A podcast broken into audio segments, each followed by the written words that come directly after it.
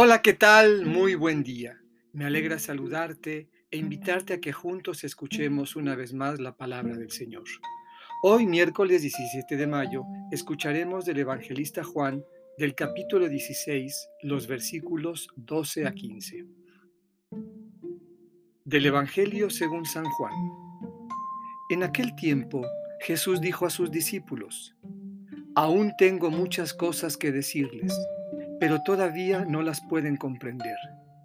Pero cuando venga el Espíritu de la verdad, Él los irá guiando hasta la verdad plena, porque no hablará por su cuenta, sino que dirá lo que haya oído y les anunciará las cosas que van a suceder. Él me glorificará, porque primero recibirá de mí lo que les vaya comunicando.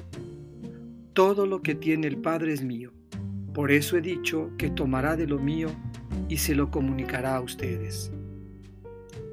Esta es palabra del Señor. Meditemos.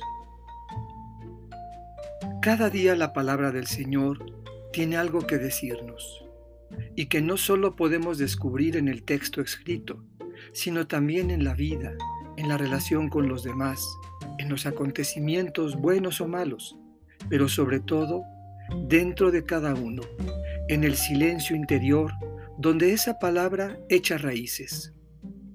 Tal vez no siempre podemos comprenderla, ni descubrir en ella la verdad, y sin más, conformarnos con eso o dejar que el Espíritu de la verdad nos guíe hasta la verdad plena. ¿Cómo escuchamos la palabra del Señor? ¿Qué descubrimos en ella?